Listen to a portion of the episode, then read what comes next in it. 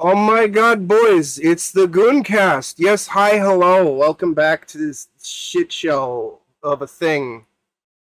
Yeah, hi, I'm James, also known as Saber0307. How's it going? Yeah, hey, what's up, everybody? Uh, what it does do. Yeah. I'm Cat, aka the Attack Cat on Twitch, uh, uh, dialogue designer by day, writer slash horror enthusiast by night, sometimes in a convent. Oh, Sometimes you're Oh. weeping. how topical. Sometimes you're weeping. Yeah, oh god. And I'm one drowning my children in a river behind my house. ain't been caught yet. hey! And once again, it's your boy Lee Alder, the Valley Jester, fantasy and horror enthusiast. And uh I apologize. I'm so sorry, ladies and gentlemen. So, um, if if you're not interested in the topics of this particular episode, you can blame Kat and myself because she suggested the first one as a joke. Yep. And then I forced it upon us, and also suggested our second second film. So, uh, yeah, what are what are we talking about? We're we're gonna talk about a filmmaker we really like and a couple films of his that we really, really don't like. I don't Which- even know. Well, they're not even his To his- films. he yeah, just was gonna say, executive to his produced credit, them. Yeah, to his credit, it's just like the universe he made, and they're like, we want to keep milking this, and he's just like, all right, I'm a producer, I guess. Yeah, you could you could slap my name on there for No. extra extra bingos. Yeah, we're here to talk about the Nun and the Curse of La Llorona. Oh boy. yeah, so Riveting. Oh boy. yeah, I I have seen I had seen both of these films before we watched them together, and um, hated both of them. Uh, but I found the Nun to be funnier, and so therefore I suggested it to the Goon Squad. um, I mean, I'm glad you did. yeah, yeah. Yeah. So, um, I guess do we want to kick it off with the nun because I think we probably have more Uh, of a mixed bag for it, or do we? Yeah, let's- let's- I think may, maybe a quick like overview of our our James Wan slash Conjuring verse exposure. Ooh, okay. Good. idea. Do you want to go first? Yeah, I, um, I'll I'll just get mine out of the way. Um, I'll save a good deal of my my admiration for Wan's earlier work Hell for yeah. when we do our top 10 uh, horror films episode Oh. because uh, he will have representation. Oh shit. Um, but I, I I adore James Wan as a writer and a filmmaker, and he he hit a great stride starting out with you know I, I, I'm tired of all the metaverse bullshit, all the interconnected universes and Uh-huh. everything. But Uh-huh. as far as the Conjuring verse went, it started off okay, Mhm. and um, I I think Conjuring the first one as like an isolated thing. It's kind of the same way I always saw. Like Mhm. as an isolated singular film, it's fucking great. Mhm. And then you know, to to lesser degrees, I think Insidious is all right, and then the Conjuring Yeah. sequels. The second one started to lose a little bit. The third one is absolute dog water that we've got an episode on. You Although- are welcome to go back and listen to that one. Yeah. Thankfully, he he had nothing to do with that outside of once again slapping his name on as a producer. Yeah, Yeah. but he he but he birthed this thing. Mm-hmm. He Like did. he he's not he's not getting off scot free. Like It's- Oppenheimer didn't launch the missile. Look, it's not his fault. He keeps making horror franchises that studios then turn into dog water. It's true. It's true. What I'm Are you gonna saying is blame we need more things on like James Dead Wan? Silence. Yeah, we where's need our more Dead Silence. Where's our Abso- Dead fucking Silence lo- I- expanded I- universe? Oh my god. Film per puppet. Oh yeah. Oh my god. So in short, I, I I love the majority of James Wan's like work and artistic direction, but this whole Conjuring cinematic universe just it went off the rails fast. Mhm. and it's and it's drawing way too much positive attention to the absolute fucking carny that is Ed Warren, yes, absolutely. the P.T. Barnum of the Catholic Church. Yep, yep, Listen, listen, listen. Zak Bagans is carrying his torch, all right. Zak Bagans is the new P.T. Barnum. I I cannot argue yep. with this. Actually, yeah, holy shit. So tell me, do you wanna go? Then, God, can you imagine like how many people have have put those two together in their minds? I think it I I think it numbers among the like tens. Can you imagine? And they're all Gooncast listeners. yeah, exactly. Can you imagine 20 to 50 years from now when we're getting Conjuring esque No, movies no. about Zak Bagans' career? Oh, yo. Oh my god. No, wait, I'm on board. Yeah, actually, that sounds kind of amazing. I want I want James Wan to write, direct, and produce Like- a like phasmophobia movie with Zak Bagans as the main character. Like ninety-year-old James Wan. Yeah. oh yeah, old as fuck. yeah, yeah, yeah. Holy Uh, So yeah, that's that's where I stand. I, I guess for Okay. me, in regards to the, the Conjuring stuff, I really like the first two, slightly less the second one because of the the obvious rewrites and reshoots that made the third act far more Mm. bombastic in introducing the fucking nun. Undone none. Mhm. Um, Mhm. because like w- one of the things that that kind of like irks me about like yeah yeah J- like like I, I, Ed Warren Ed and Lorraine Warren you know they're they're fucking charlatans or whatever they do Mhm. kind of seem like nice-ish people in some of the interviews I've seen of them and like some of the people talking about them they seem nice-ish or whatever but like I'm more interested in kind of like individual investigations and the fact that they introduced this stupid nun into the Conjuring 2 and it's like oh she she's like connected and and tying all these movies together it just kind of makes Yeah. the individual investigations feel less special you don't really need to have like some like poltergeist-esque singular ghost tracking this family throughout their entire life or whatever For some uh, reason, everyone wants their Thanos, even when it just like really doesn't work in every like. We don't need a horror movie Thanos. We just, you know, yeah if you had if you had just individual movies of the Warrens investigating various demons or ghosts or whatever, yeah that could have be been much cool stronger. That that'd Yeah. be that'd be super neat. Uh, so yeah, I like the first two movies. I I hadn't seen the Nun or La Llorona before last week. uh, I have not I have not watched any of the stupid Annabelle movies, and the fact that Annabelle had her own trilogy before the Warrens had a trilogy was fucking funny. Mhm. Uh, and uh, Conjuring Three is one of the most repugnant pieces of shit I've ever goddamn seen. Uh, so I went into these movies with very no very, very little expectations, especially based on what I had heard. yeah, But we uh, but we do love us on the Gooncast some malignant. Yes. Oh yeah. Yes. Oh yeah. Yes. So yeah, um it to to to jump off that, I have kind of always had a bit of a love-hate relationship with James Wan because I think my int- well my introduction to him was probably the one that like most people were introduced to him, which the first Saw movie. Oh yeah. It's great. Yeah. Obviously very well written, very nice movie. Spawned a kind of not great franchise, but Mhm. you know, there's some there's some hits in there. There's some Listen, major listen. misses, but some hits. For me, that franchise is golden all the way through Mhm. until you get to Spiral. It's not good gold. It's like fool's It's gold. It's not good gold. It's Yeah, I love yes. Stupid that franchise gets. Because it gets preposterous and ridiculous and silly and dumb. Tobin Bell is great. exactly. Donnie Wahlberg yeah. is always a gem.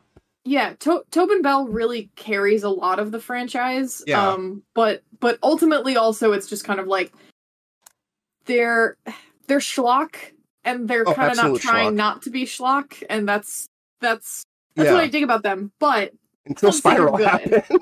yeah, yeah, yeah. Spiral Spiral was Spiral was its own thing, but yeah, that's not to say they're good. Um, Mhm. but then you know I, I also um then i started uh you know I, would- I would go see the conjuring movies in theaters and I wasn't really like following Wan's career at this point so uh, you know I, I could tell that there was a lot of money behind these movies and there was clearly a lot of talent behind the camera but there was a lot that didn't hit for me because a lot of it was cheap jump scares you know it was it was the sort of like this is what puts butts in seats and then this is what gets teenagers to stop making out enough to like pay attention to your movie and start like you Yeah, know, it's it's getting into it it's a shame too, because like the ending of Conjuring One kind of falls a bit of apart when it goes into like the dumb exorcism shit. correct Less, less, correct even more so with Conjuring Two. But like, there's Yes. some really solid, subtle, spooky horror moments in it. Yes. Like I, I in Conjuring hide- One, hide and seek, yeah, with the clapping, bit, yeah. so good. It- I mean, obviously, like it's one of those things that it was in the trailer, so it was kind of spoiled. But man, Yeah. it was. I mean, there's a reason it was in the trailer. It's pretty iconic. and the- um, God, what what the fuck was this? Bill Wilkinson, like his ghost shit in Conjuring Two, where it's like she turns Mhm. off the TV and you see his reflection in the TV, and then she turns Mhm, around and he's mhm. not there. That's solid. Uh, the Crooked Man was Mhm. genuinely great, especially Mhm. knowing after the fact that it's like that's a real super tall, lengthy, lanky human. hmm It's like that's really fucking cool. But then Yeah. the nun shows up and does CGI ghost face and screams. Yeah, exactly. Um, but then basically, like after after a couple of those, I saw uh Dead Silence on Netflix, and I was just like, "Holy shit! I love this stuff." And then I was like, "Wait, this is the same guy Yeah. that does all of these like you know huge budget, uh, you know, but really kind of like for the masses horror." And I was just like, "Okay." he's he's got something. Maybe it's not what the studios want all the time, and maybe it's just him giving it what the into what the studios want. But a lot of times, he's he's fucking he's got something. He's got he's got you know, just just knowing that like not only does he have he has an eye for movies, and he also has a storytelling sensibility that I really gel with when Mhm. he's allowed to just like cut fucking loose. Yeah, it's Um, it's a quote Cordry FX who I, I referenced at the start with the fucking oh my god boys, it's the nun. Uh he is an ideas man. And Yeah. his ideas are normally really, really, really good. He may get Mhm. attached to stuff where it's like more big budget studio stuff where he has less control. But like at the same time, like even with Conjuring One and Conjuring Two, where it does devolve into jump scare shit, like the Yeah. camera work in cinematography is Yeah. strong, and the performances he gets out of his actors is strong. Yeah. Um, Especially when you have A-listers like Gooncast favorite Joey King yeah, hell yeah. four years before her appearance in the masterpiece Wish Upon. Yeah. Hell yeah, yeah. Exactly. That- you know what? Conjuring One probably put her on the map, so we really do have James Wan to thank for everything Joey King. It, it put Joey King on the map in our hearts. yes, it did. Hundred percent, hundred percent. Um, but then yeah, uh, I I am also I am never one to not watch a shitty horror movie on streaming services. So you know, at some point, The Nun popped up somewhere. I watched it. At some point, La Llorona popped up somewhere. I watched it. Um, The Nun. I there's like one scene in The Nun that I remembered extremely distinctly, and it was the scene that I that I sort of i basically I convinced you guys to watch by saying like there's just there's one scene I need you all to see. and we'll get into that, but um hmm hmm but yeah, yeah, yeah. I think I think I think James Wan is great at the at the heart of everything, but a lot of the stuff that kind of like comes out of the movie like, you know, th- that the studios are like, "Oh, this worked. What if we just do it but without paying, you know, James Wan to be the director?" And it's like, uh, it doesn't it, uh, yeah, yeah, you know, Not quite. yeah.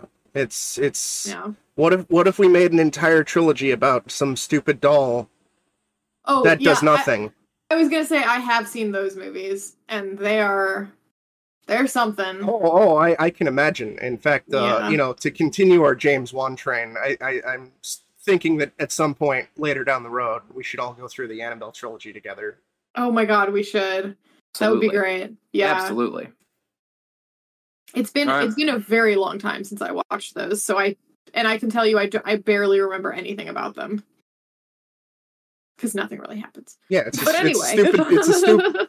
to my understanding, it's a stupid doll who doesn't really do Yeah. anything, and then Yeah. then all of a sudden, some blackout demon thing turns out to be a big bad, and then they like like scare it away, I and believe it you. goes into Uh, hibernating or something. This sounds right.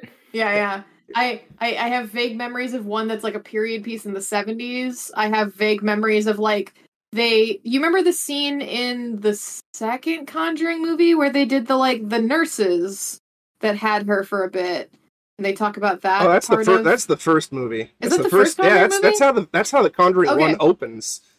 Yeah, so they expand on that scene in one of the Annabelle movies. I don't remember which one, I, but I think the first Annabelle movie because the Yeah. second one is an origin story of the stupid doll. Yeah, yeah, that's the '70s period piece one. And yeah, then and then the, the third, third one is, is the has the daughter Warrens. yeah, Yeah. it's the daughter of the Warrens, like And I heard it turns into getting it's, babysat and it's- like it's just Yeah. goosebumps. It is Goosebumps, R-rated Goosebumps. Absolutely. Absolutely. yeah, yeah. Actually, it's exactly like that because it's very much like, oh, my parents have all this spooky shit, and then we unleash all the spooky shit. Yeah, and it's like, oh Oh. no, we got to get everything back in its cabinet before my parents come home. Goddamn the proms kids messing around with black magic. Goddamn spooky dead kids. Speaking of spooky dead kids, let's talk about the nun. Man, I love the nun when it was called Vampire Hunter D. Yeah. Yeah. Uh, yeah. so Yeah. I, I, I, I, I didn't hate the nun nearly as much as I thought it. I, No, I was. I I kind of liked it. uh, Yeah. There's there's a lot of elements where I think in the hands of a better screenplay, like if they re Mhm. like retooled elements and and made it Mhm. its own standalone thing and didn't try to like force it to shoehorn into the opening of Conjuring One, Yeah. it could have worked pretty solid. And also Mhm. maybe add in some fucking rules so the nun is like Yeah, so she's not some just Freddy consistency. Krueger. yeah, because the the- the nun, her shtick is she'll appear and and and stand there menacingly, and then spooky shit happens, like Yeah. like like literally anything. She can like manipulate reality or something. Mhm. Is basically Freddy Krueger dream logic, but like in the real world. So it doesn't make any goddamn sense Yep. and all of her characters kind of turn into idiots whenever she's around. Like, oh man, I know we need to stick together, but let's all split up because we see spooky shit. Yep. Like, it's is yeah, So the the one scene from this movie that I remembered very very distinctly was we have a of course, you know, this director understands setup and payoff. So this doesn't come out of nowhere. It very clearly shows us, oh, there are bells on all the graves because sometimes when you were buried like back in like the, you know, 1800s, 1700s, whatever, you weren't really dead. And then it was oh shit like how do we not accidentally bury people alive and murder them that way? So you have a little bell to ring on the grave. Mm-hmm. yeah, and uh at one point the there is a uh the, so the main characters are um this this older priest who um visits the cgi vatican and then uh has C- to go excuse me, the CGI, the, the the the fucking the fucking Catholic CIA. It's not even the yes. Vatican. the, the the green screen Vatican and Yeah. the Catholic CIA. Yeah, the Father- Vatican is the CIA Burke. in this movie. yes. Father, yeah, Father Burke is part of Vatican 13 from Hellsing. He's part Yes. of like that sect of paladin assassins they don't talk about. Yeah, it's Yes. like his his his like like superior priests are acting like fucking FBI agents or CIA agents, and they're being all Your mysterious mission, and should you shit. choose to accept it. Yeah, and it's like we're gonna slide you the mission briefing dossier in this man- vanilla envelope, and they just like slide it to him across the table. It's like, bro, go man, find go find go find uh uh Vera Farmiga's baby sister, Yeah, who is a nun. yeah, or or I'm sorry, she's not a nun, she's a She- novitiate. yeah. Yes. And uh and take her to Romania and figure out why this one nun in this one convent killed herself uh, because we're pretty sure demons are involved. Yeah. Um, Because and because so- nun will only kill herself when demons are involved. Okay. Yes. this this impetus for a plot is Mhm. fucking wild. Yeah. Uh-huh. Okay, I understand that like they're they're playing the the Catholic angle of like okay, suicide is the ultimate sin. So for a nun to do that, it's like really, you know, it's a really bad look for the, you know, for the whole group. But Mhm. at the same time, wouldn't this just be something that the mother superior would deal with and then like Uh-huh. talk to the Vatican. Why is the Vatican sending its like super exorcist assassin Yeah. to to go look into It, things? it, see, exactly. And I will I will get more into why that is a problem in a bit. Um, but first I want to talk I want to talk about my favorite scene, which is The They- bell. they get to the yeah, they, they get to this convent. Oh, and we should also mention Frenchie. He sucks. Fuck Yeah, Frenchie. I don't want to so- talk about So Frenchie. hold on, hold on. French. He's I'll the talk worst. about Frenchie. He's he's God Okay. damn it. he's a French Canadian who's in Roma- Romania, and he insists that people call him Frenchie. And it's like Mhm. nobody calls you Frenchie. This is dumb. this is real dumb. And he's Mhm. like, they give him like all the stereotype, like like like French stuff, Mhm. where he's like a, a suave He's ladies like an man. oversexed. Yeah. yeah. but it's and it's like, oh, but I'm I'm French Canadian. And It's- he's so painfully undersexed. Yeah, it's Yeah. it's it's it's ridiculous. Uh, He's he's that kid who like gave himself a nickname in high school. Like you know the one. He'd walk around the hallways between math and science wearing a Naruto headband and swears that everybody calls him like Slade. It's like Yeah. no one calls you Slade, Yeah. Danny. yeah. and and for context for Cat's Bell scene, Father Burke had an excellent. They literally ma- because again, as, as Kat said, this director understands setup and payoff, but by setup and mm-hmm. payoff, what she means is they reference something and then immediately in the next scene it comes into play Yes. most of the time. So Yep. Father Let Burke it cook. Father, yeah, like Father Burke will gi- gives his like tragic backstory of a failed exorcism with a little boy. Mhm. And the little boy died because demons. All right, Yep. Cat, talk about the little boy and the bells. Okay. So basically, like, the nun, because again, she operates under dream logic for some reason, the nun manages to trick Father Burke into, like, splitting up from. Uh, uh, God, I, I don't know. I don't remember her character's name, but Irene. Farmiga's character, Irene. Thank you. Um, he splits up from her and from Frenchie, and he's like basically reliving the failed exorcism and then he ends up getting like tossed into a coffin in like an open grave like literally tossed Yeah, it's kind of like like you know again it's it's freddy krueger logic so she Yeah. just like Yeet the manipulates priest. Yeah she manipulates him into fucking like you know getting getting bopped into this coffin. And then the camera zooms out the dirt like covers over the top of like the coffin like you know again Instantly. dream logic doesn't make any fucking sense. Instantly instantly covered with like grass and shit like it's not been disturbed in ages. And then it zooms out and you see you see that the tombstone has his name on it yeah. and it's just him screaming and ringing the bell and it's the best fucking And scene then it- in the movie And then it pans up, and there's Robert Englund, and he says, "Time to take a dirt nap, bitch." Yeah, it's great. exactly exactly My, and my and to the movie's credit they then kind of like you know the nun kind of manipulates uh, irene into thinking that like all the bells are ringing so she can't just like find him by the sound of his voice Now, uh okay. but as ugh. far as Valak, as far as Valak's power, yeah Mhm. I'm willing to let them flex the idea that Valak is very powerful. He's this he's this very powerful demon, and maybe the extent of his power right now is that since since the nuns are like containing his evil to the abbey, like as long as you're within the the cursed ground of the abbey, he has power. Okay. But establish a list of things that he can do. Also, please explain to me why he feels compelled to constantly stay in the form of a nun. Mhm.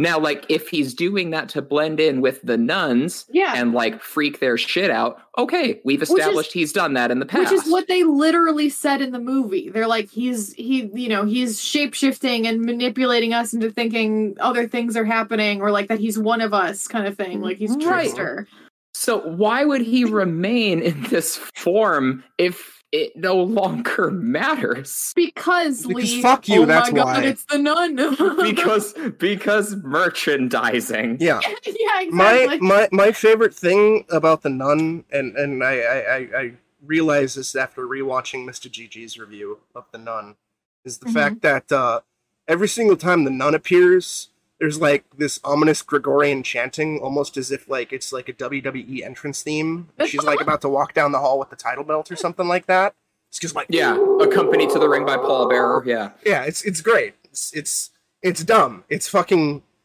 God Well, damn it.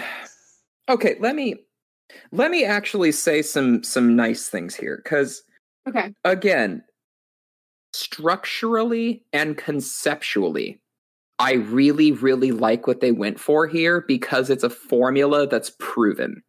hmm This is like a a flavor of the week, like episodic story.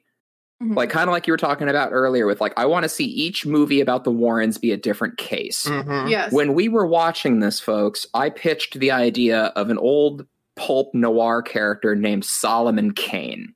Solomon Kane is this religious, uh, not bounty hunter. He's he's more like a a, a roaming crusader, Mhm. um, swashbuckling, you know, uh, icon of justice. He he fights demons and shit.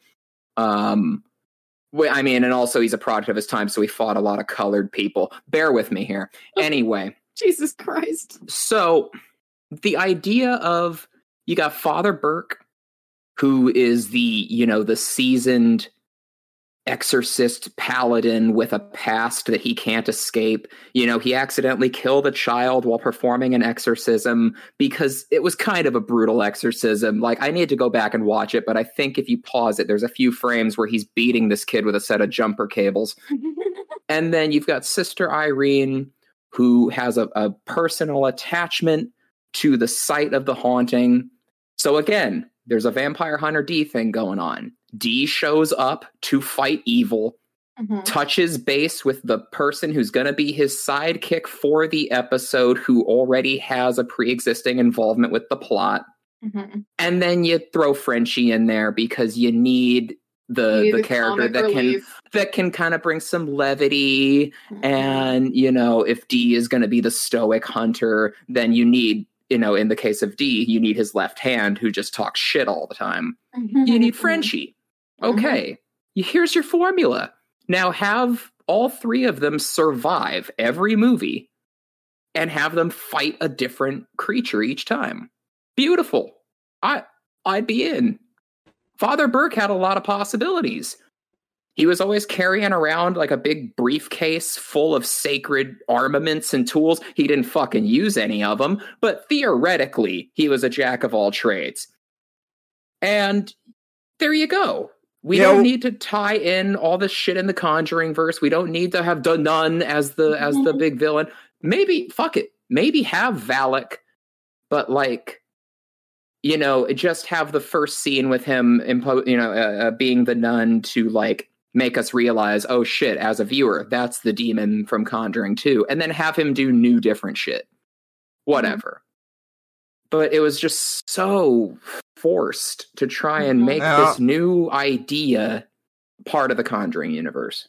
Mhm. Yeah, and they have to t- they have to tie in everything into everything. So it's like Frenchie gets possessed and turns yeah. out to be the the person that they showed off at the start of of Conjuring One, and and is the reason why the Warrens were introduced to Valak.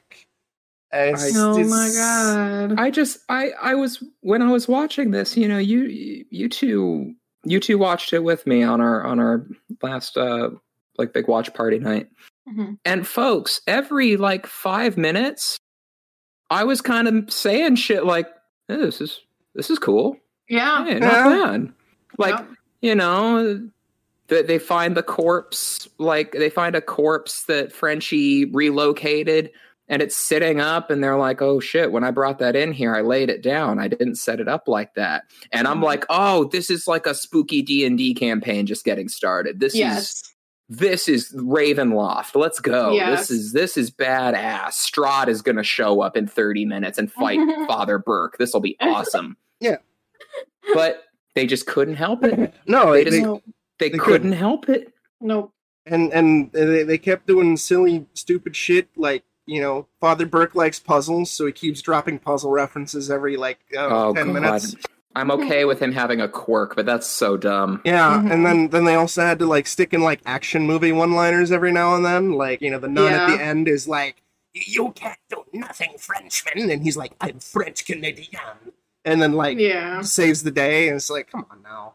And then there's also like the the quip where like the Frenchie shows up with a shotgun, but like doesn't shoot Oh, the yeah. thing, and then and then Father Burke's like, "Well, next time use the shotgun." And you're like, "Ha ha ha ha." Yeah, it's like- okay, this is a Marvel movie Yeah. now. I don't Yeah. get it. Like, And then Valak goes, diplomatic immunity. and Frenchie shoots him and goes, oh, it's just been revoked. Yeah, it's, it's like the, the, the time the time for prayer comes later. Right now is the time for action. Cock shotgun. God damn it!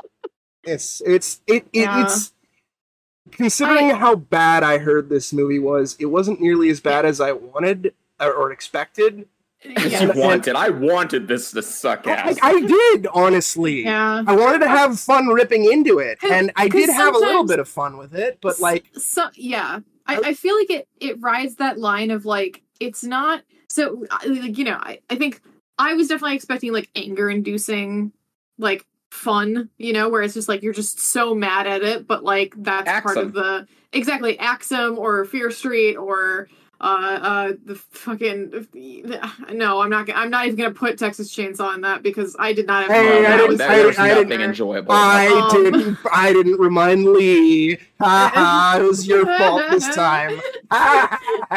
But but you know like like this one this one like it's not it's not boring bad it's like No. kind of fun cheesy bad where like you're almost like you guys almost got it there's Yeah. there's things in here that could have been good if you know if if james wan had directed it it probably would have been yeah, fun. yeah. For for me, this Um, this falls into the terms of, uh, of the this falls into the idea of, of disappointment for me because like it it Mm, it had it surprisingly had potential to either be actually something that was schlocky fun like malignant or like genuinely a Mm-hmm. Neat idea or Mhm. it had potential to be like really really really really stupid mhm, and like entertainingly bad and it goes back and forth and then there's also like a lot of like stupid boring shit in it as well and it's just Mhm. like i wanted it to be either really like like so bad it's good or like genuinely schlocky fun slash good yeah it, it was kind of neither for me I, I think one of I, I want to say it was Lee, but I know it was one of you mentioned that like Father Burke, especially because by the end of the movie, like he gets like an eye scratched out or yeah whatever. that was lee yeah, I wanted him to have an eye patch. W- Yeah, and like imagine there's just like an eye patched priest roaming the countryside dealing with like demonic possessions, and that's your fucking franchise. I'm that would be amazing. I'm in. Yeah. Like so fucking deep. Like play the angle of him being part of, you know, the Vatican's get shit done order. Mhm. Yeah. You know, like my Yeah. version like it, I'm already going to start writing shit cuz this this Yes. inspired me. Like Mhm. have him walking around with like a cane because like maybe that you know past exorcism tragedy left him like injured but it's a Mhm. fucking blessed silver cane sword that he fights monsters oh my God. with. Yes. yeah there you go. Go Let's go full go, full schlock. Holy shit. make him make him more paladin alexander. Exactly. Give me paladin alexander from Hellsing with the There 4d bayonet bullshit. Yeah.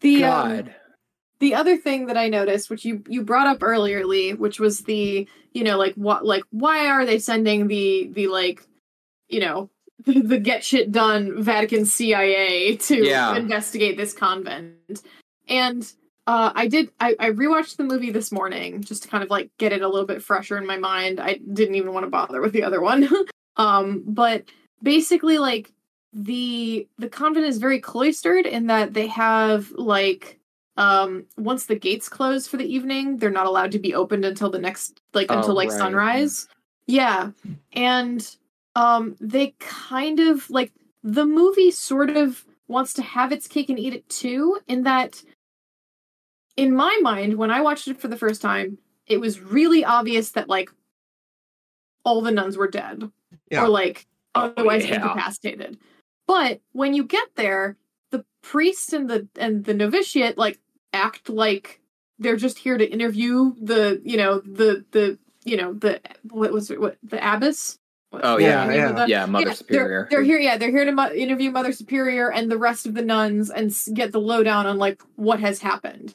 But like the movie also makes it very obvious that there's something very wrong with like all of the nuns, and I'm like, yeah, they're all dead. That's Yeah. why they're sending chief exorcist like so and so over here. yeah. Y- Yeah, when they when they framed the abbess as just a black veil, Yeah, and, and she's just like- James and I are like, okay, we're arguing over there. like she's either a corpse or or the or the shroud is empty. Yeah, exactly. Yes, And also, yes. and then she exactly. was both. also Yes. too, Yes, exactly. And like and but the movie the movie takes forever to get there because basically like you get to the point where um you know I Novitiate Irene is like praying with all the nuns and then like Father Burke and Frenchie come back from having like, you know, just almost not shotgunned, you know, Valak in the face.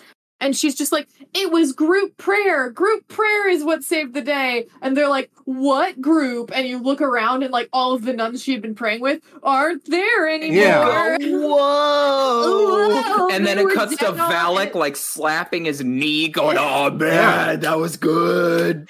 Yeah, and it's just like it's just like movie.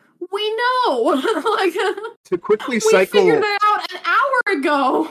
to quickly cycle back just for context, Kat, because I don't Mhm, think you've seen mhm. Hellsing. Uh, Mm. this is Alexander Anderson. This is what me and Lee want Father Burke to be. Like this badass motherfucker. Oh, I have I I do know who this guy is. I've seen I've seen enough clips of Hellsing Abridged to know who beau- this guy beautiful. is. Yeah. Yeah, he's great. Like he's he's like this super devout Catholic, and he gets very upset when Protestants are involved. Yeah, the only thing he hates more than vampires Protestants. are people who worship his god the wrong way. It's it's wonderful. He's wow, like that. that's a, so Catholic. Yeah, oh, he's he keeps Oh, referring to uh he keeps referring to uh uh uh Seras Victoria or no no no no uh, Integra Hellsing. Integra. Yeah, Integra Hellsing is a Protestant whore. Yeah, Oh Protestant. my whore. god. It's it's delightful. He's just so devoutly Catholic. Wow. It's wonderful. That is that is fantastic. Yeah, it's it's it's it's delightful, and that's what I want Father Burke to be. God damn it, I want him to be this And he this badass demon hunter. yeah that's the the shitty thing was that like he really was you know like he was a very like the character and the actor like there was so much potential there. The like the guy playing him was so good and you just wanted to see more of him but the script gave him like nothing Yeah, Just, like grasping he was still he still you know he didn't pull a Kit Harington in uh resident evil Revel- or uh Silent Resident Hill. Evil, Silent Hill Revelations. Um, but he still like he couldn't do anything. Like Yeah. you know, even with a bad script, he was still at least somewhat watchable. Uh, and yeah, it's just like I just want like give us a like if if this had been independent of The Conjuring, and you had just been like, yeah, we're just gonna have a have a demon slayer priest franchise. Sign me up. I, I, I think I think that's what the Pope's Exorcist is supposed to be now, because Oh, apparently Pope's Exorcist fucking wait. got a s- got got a sequel in the works Yeah, now, and I'm like, let's mean, go, let's go. that's honestly pretty awesome. I'm with it. yeah, Let's I, go. I, I I'll haven't take it. I haven't seen it, but I like Russell Crowe enough. I'm willing to Mhm. give it a chance. I expect Mhm. it to be terrible. I mean, I'm super down Yeah. for it to be Russell Crowe because it's actually in like the way my head canon visualizes this kind of thing. I want the priest to be old. Yeah. I Mhm. want him to be an older dude who's seen some shit. I don't want Mhm. young, plucky, you know, ah, this is my first mission with the Vatican. Mhm. No, I that. sure didn't expect this when I signed up for choir. Yeah, no, fuck, fuck, fuck that nonsense. I'm tired of fucking origin stories and and all that other stupid shit. Like, I don't, I don't need the origin for fucking every goddamn character. Like, I, I, No, would, I would, I would not be Pedro surprised. Pascal. oh, Oh, there yes. you go. I would not be surprised if at some point we get a fucking nun prequel that's like a fucking origin story for Father Burke. Or an origin story for the fucking nun, even though the nun. This is supposed to be the nun's origin This is the non-origin. story. Yeah, well, you know, we No, thought we can go was gonna be. deeper. We can go deeper. We thought, God we, damn it. we thought the first Annabelle movie was going to be the origin story for Annabelle, but then they did an origin story you know what? sequel. You're right. You're right. These these these these writers in Hollywood, they're hacks. They have to fucking do origin stories for fucking everything. It's and it's True. and instead of like picking the one spooky thing in The Conjuring that was genuinely spooky, fucking the Crooked Man, they went with the stupid nun. Like Mm-hmm. th- that's the thing. Like the nun's not a character. No. Valak is not a character. She just No. stands there menacingly. The Mhm. crooked man is a character. Yeah. But the the problem is she had a very distinctive look, which like the Crooked Man for all for as interesting as he is, is Slender Man. Sure. But the nun was like a unique thing that they could brand and milk the shit out of. Sure, but when is That's- when has that ever yeah. stopped studios? Hmm? When has that ever stopped studios though? No, you're no. It's it's just that between the two, they were like, mm, "This is the one we should go with," so that you know Marble Hornets YouTube channel doesn't sue us. Fuck you, Warner Brothers. Sued by Marble Hornets. It's all creepy. Uh, They, they couldn't even sue him anyway because Victor I Sarah know. Jones, I don't think Slender Man. Listen, all I'm saying. There, there's going to be a lawsuit over the nun. I'm sure some asshole drew a picture of a spooky nun like 20 years Oh, ago and is going to sue Warner Brothers over it. oh my god. I wish. God damn it. Fuck the nun. All right. Fuck the nun. but also, But also, all right. kind of watch the nun. yeah, Yeah. it's it's free, so you don't have That's to that's my weird pay kind any of money for it. like. Well, it's free if you have HBO Max. Sure, sure. It's I- free on a streaming service. I guess that's my my weird summary to to round that one up is man, this movie's like really underwhelming, but just enjoyable enough that I would recommend you go watch it. mm-hmm, mm-hmm. Yeah, it basically. Hey, you want to know what's not enjoyable? The Curse of La Llorona. Yeah, great song. Oh, no. Un- unless, unless you're gonna just sit there and just make fun of the fact that uh, they keep mentioning the dead dad, like every five minutes. Oh the, god. the running the running joke of our watch party was every time uh, Linda Cardellini like opened her mouth, she was reminding somebody about her dead husband who was a cop. Yeah, Yeah, there's- can can somebody take this one? I don't want to All talk right, about all this right, fucking all right. movie. All right, so basically, This piece of shit. Uh, for those who are unaware, La Llorona is like part of Mexican folklore. She is uh, a woman, I think, in the 1800s, maybe earlier, who who married a man and they had two kids, and then um, one day she caught her husband cheating on her, and in in like a bout of insanity, drowned her two kids in a river. Uh, and then when she came to her senses, uh, she was really sad and distraught that she did that. So she drowned herself, and now she's like a spooky ghost lady that that that people in Latin American countries uh, tell their kids to be like, you know, on the lookout for, kind of almost like a boogeyman figure, so to Yeah. speak. Like And then know, the white man appropriates it for cheap for, money. for for cheap Hollywood Yep. movies. Uh, yep.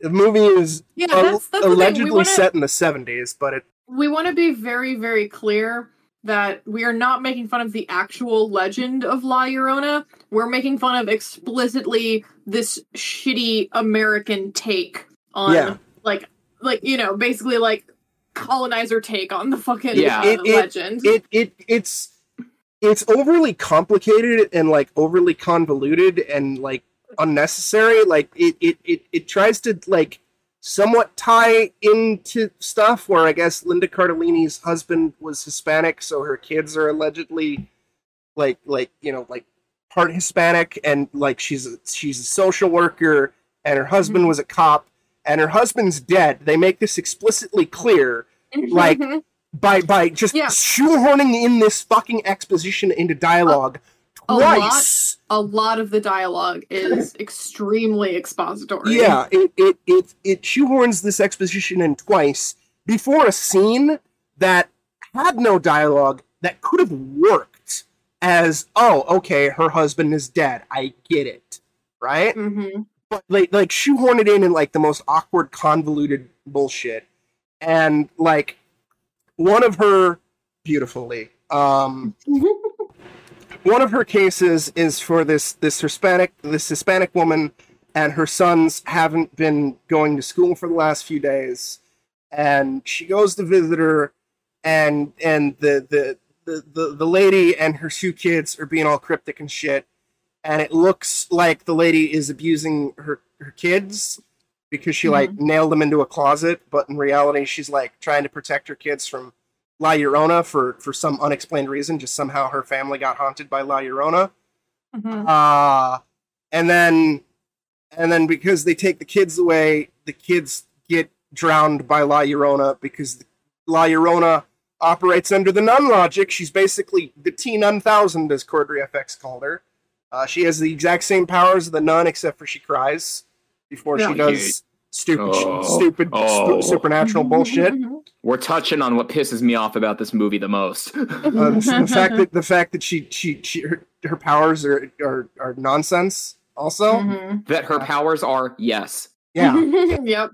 Yep. Um, and then then Linda Cardellini goes to to view the dead kids at the scene of the crime, and inexplicably decides to take her kids to the scene of the crime.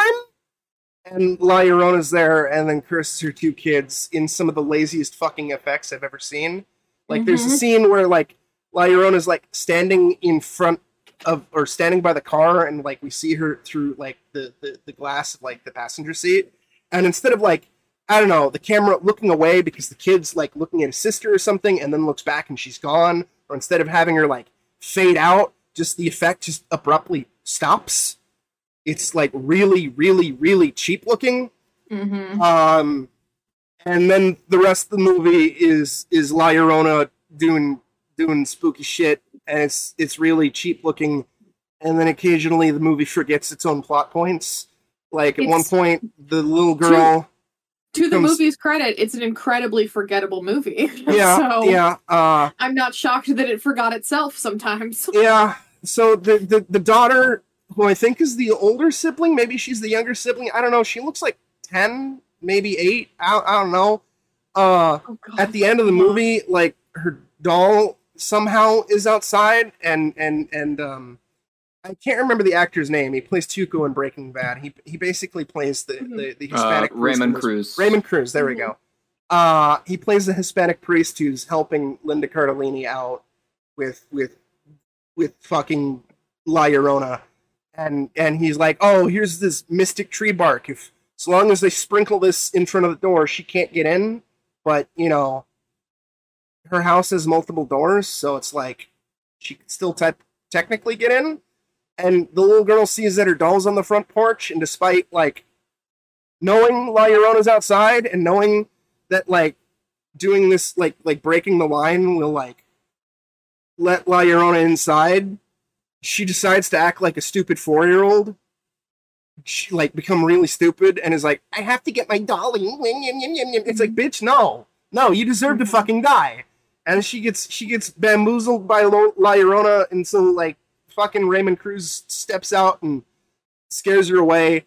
And then they're like, oh, oh, your daughter's now possessed. We we have to keep an eye on her, otherwise, you know, she'll answer La Llorona's call.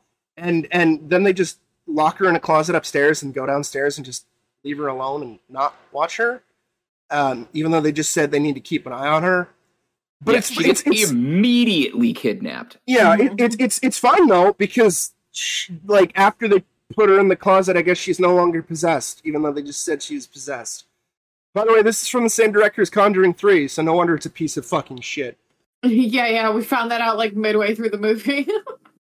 And uh basically, they they get rid of La Llorona by basically reenacting every single ending from every single Nightmare on Elm Street movie. Like like they get rid of La Llorona like I don't know like five or six fucking times, and at the end of the movie, she's she's a pile of sludge, and it's like she's dead if the movie bombed, but she could still come back if if if it's successful.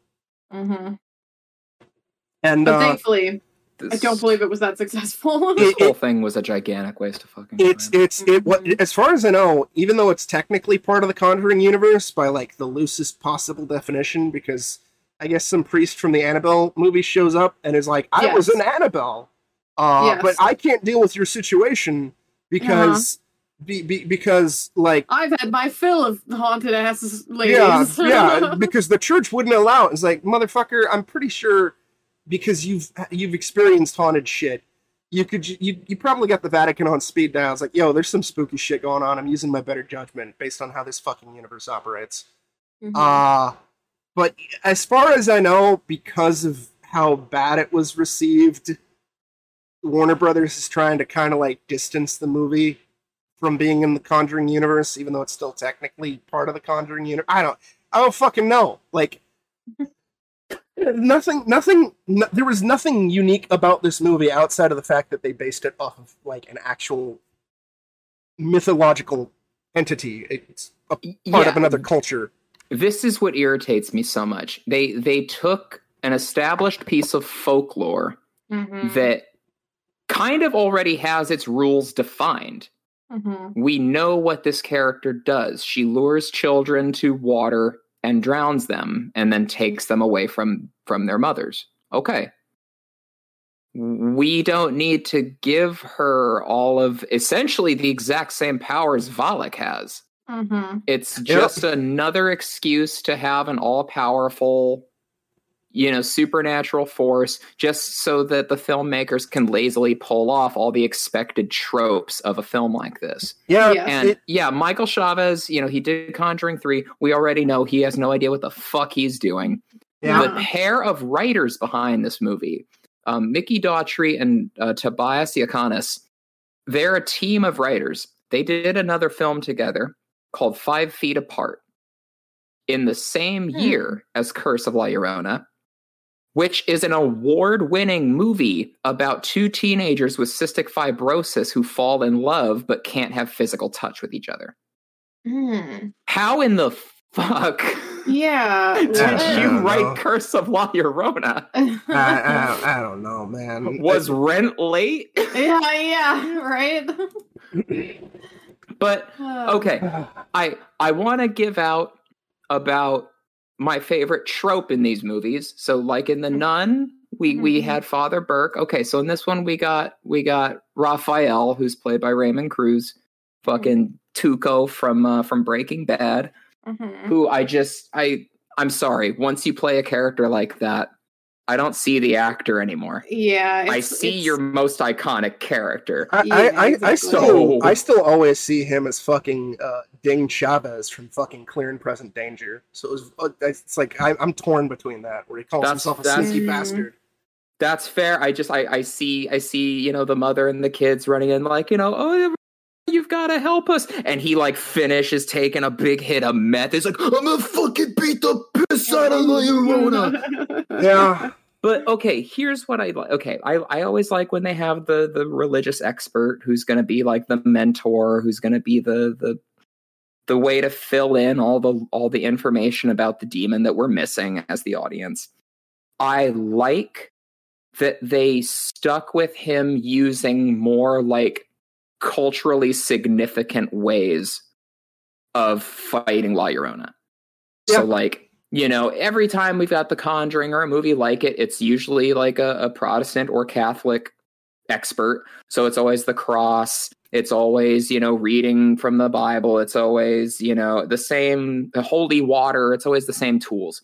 And Raphael rolls up and is like, I'm gonna rub some fucking eggs on the door, and the bloodier the yolk, the closer evil is. I'm like, okay, let's start playing more with that.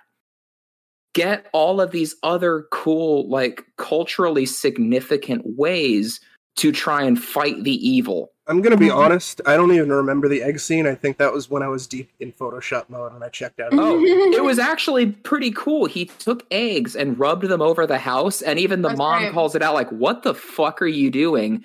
And then And he like, says, "Like How the bloody it is. yeah, the Like- bloodier the yolk, the more centralized the evil is in that area, and then the Mhm. eggs explode into black shit." Yeah. Which Okay, was, was I'm cool. on board. Hmm And then, and then, yeah, and then But but then it just Same did old shit. Yeah, exactly. same old shit. Yeah, Exactly. I liked that it wasn't, you know, a conventional approach to, you know, the religious, you know, uh, I like that her husband was leader dead. character. we love that her husband was dead. It's, it's that because even Oh, after oh. it, it gets brought up like eight more times. I also got to mention one because this movie is incredibly forgettable to me. I've seen it. I've seen it at least twice now, and I just like I can't be bothered to you know to care. Um, but uh, one of the one of the lines of dialogue that we called out as especially hilarious was there is a there is another uh, social worker, another caseworker, um, who's kind of a bit Oh, of a yeah. rival to like Linda Cardellini's. Oh yeah, social worker And- rivalries. Yeah, and at one point, at one point, like you know, like Linda Cardellini's kids, they're like, you know, maybe you're not a fit mother, maybe we need to take them away. And um, this this her rival social worker is the one who's like making the call, and she's just like, I never, I never wanted any of this to happen, and all of us were like, wait, so the rivalry extends to like literally wanting to like take the other woman's children away at some point. It's not like I ate your sandwich out of the fridge at work. Like, oh, I'm gonna get you for this. No, I'm gonna steal your fucking children. and we, Yeah. we literally said, "What if instead of that line, it was she leaned in and was just like, I've been waiting for this day." It'd be beautiful. It'd be beautiful. your species disappoints me. oh no, Uh, we said we wouldn't. we're sa- we're saving it. If you know the line, you know it. We're not even going to re- mention what we're referring to. We're saving it for a special no idea. Gooncast episode. No idea what you, no idea what you're talking about. Yeah, I don't know what you're talking about. No idea what you're talking about. no there, Jam. idea. No idea. Uh, okay, so um, uh, oh, the other thing is we we did we did want to. There are apparently good La Llorona movies, or at least there's one good La Llorona there's, movie. there's on one Shudder. there's one good La Llorona movie, and It's, there's about actually 90, 98 other Yeah, shitty, yeah, yeah. But shitty La Llorona movies. but, there, but this there's is Colombian, a- actually. a- oh, it's Colombian. Okay, so- Yeah. but it's Spanish language, yeah, Spanish language. It's um a and it's twenty. actually like cares about the actual mythos of it. We Ye- were going to watch it as like a comparison, and then we just said, "Fuck it." yeah, it's uh hold on. Let me let me bring it up. Yeah, it's a 2019 movie. Oh, it's Guatemalan. yeah. It's a Guatemalan movie. My mistake. Okay. Yeah, I've got it. here. Uh it is based it, it's loosely inspired by some actual real world history stuff. yes. Uh where it's about like the the trials of a, a, a like like a like a former dictator. president A or former yeah, like a, war, a, a warmonger who like genocided. yeah Holy shit! This won Yeah. a lot of awards. Yeah, yeah, No, this is this is supposed to be really good. Yes. It's it's a slow burn psychological should- thriller that has like Yeah. La Llorona more as a metaphor. Yeah, so we should actually watch it in like a like not with these two pieces of shit. Yeah. you know what I mean? Yeah, no, this No. actually looks fascinating. Not to be not to be mean to the nun because it's not as big of a piece of shit as La Llorona, but like mm, they're yeah. Yeah, and then then there's also like a bunch of because because through Mr. G, Mr. GG after the Curse of La Llorona, Mhm. uh, he he wound up kind of doing a video series where he watched a bunch of different La Llorona movies, and and there's a lot of them that are even far worse than this one. Like they're they're Mhm. just like almost asylum level garbage.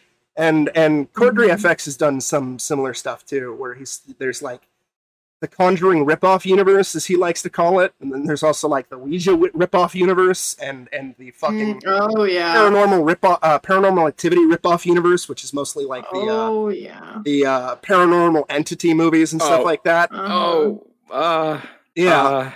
Um, I gotta make a confession. I don't know if I've made it on the Gooncast. oh, Paranormal entities, fucking great. I heard it's I heard it's Oh my god. I I Wait. fucking unironically like it more than Paranormal Activity. Okay, so we gotta watch it. I don't think I've ever It's- seen it. Oh, It's it's fucking wild. it's it's it's pretty it's pretty bad from but and insane. And then But, there's I mean, that sounds awesome. That sounds exactly up our alley. I'm down. and then there's there's also par- Put me in, coach. It's it's seventy percent like so slow burn. You start getting bored. Mhm. and then 30% at the end is just like all right let's let's crack our knuckles and have some fun it's from the Asylum Kat. So uh, Oh fuck yeah. yeah, and then uh, there's also like tr- to my, that whole franchise. To my understanding, is they took a bunch of completely unrelated movies and then just slapped the label Paranormal Entity on it. Like the Paranormal Entity Two is basically um, imagine Grave Encounters, uh, but worse, and they're investigating the John Wayne Gacy's house. Oh so we're watching it tonight got it Uh, Yeah, it's it's it's it's a wild wild thing. Um, yeah, there's there's all sorts of like like really cheap knockoff movies of, of these different things. Uh, Mhm. and Oh and yeah, I've seen I've seen a ton of the ones that came to streaming services because I would just I, like you know it's like I had Netflix, I had Amazon Prime. There were just a like there was there was a period of time after Paranormal Activity came out where everyone and her mother was trying to make a found footage movie, yeah, and I was just like, um, num, num, num, num, num, num, num, give me more. yeah. I, I, I don't care how bad they are, but I'm- I think Paranormal Entity I never I never saw for whatever reason. I know a lot of did, these are on Tubi. it.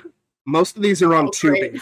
Uh, okay. and that speaks to the level of terrible that they are. Yes. Yes. Uh, so yeah, Amazon Prime Amazon Prime used to do just like anything up on their streaming service and there was stuff that was like handy cam footage kind of Oh, kind yeah. of movies. yeah. yeah some of the stuff that Mr. GG is is is uh, reviewed are are just like so, some of that some of that level of garbage where it's just like what the Mhm. fuck is what the fuck is this nonsense?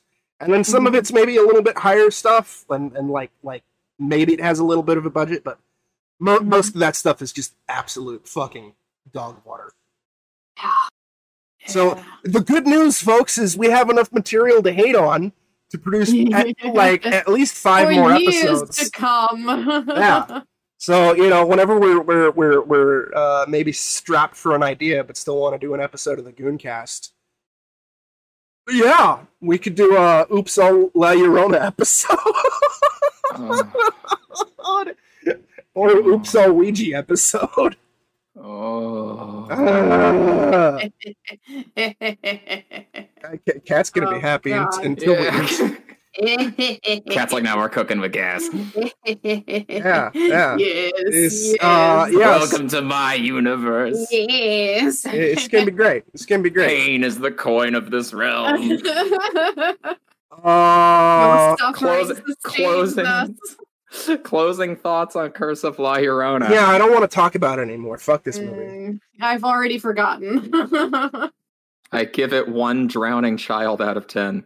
Did you guys know my husband is dead and was a cop? Oh, Oh no. I, I did not. Yeah, yeah, yeah. I just want to make sure that's clear. Yeah. And then that's it. Beautiful.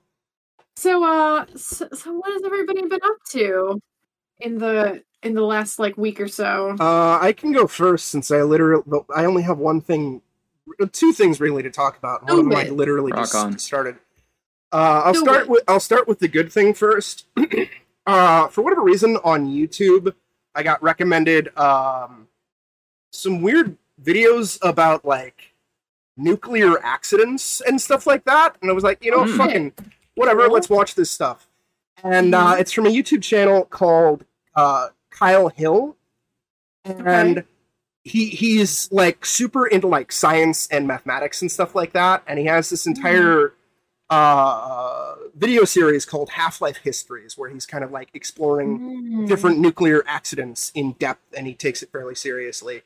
Um and it's like you know discussing like the aftermath and like using actual like science and mathematics and stuff like that and like discussing all this all this fun stuff uh and then I, his other content is also like super sciency related but he'll like Mhm. try to insert some jokes here and there to kind of like make it more like about levity and whatnot but like when Mhm. it's something to like much more serious based on like a real world tragedy or whatnot right it's Yeah. super straightforward super serious to the point he's one of the few to my understanding like youtubers who like when he he went to chernobyl to like before the the, the, the russian ukraine war started uh, Mhm. and it was he filmed more documentary type stuff and went in with actual other scientists and nuclear experts and treated everything like with respect and care and super safety precautions and everything like that like he has this entire video on his channel about like the dogs that live in in the Mhm. containment zone and how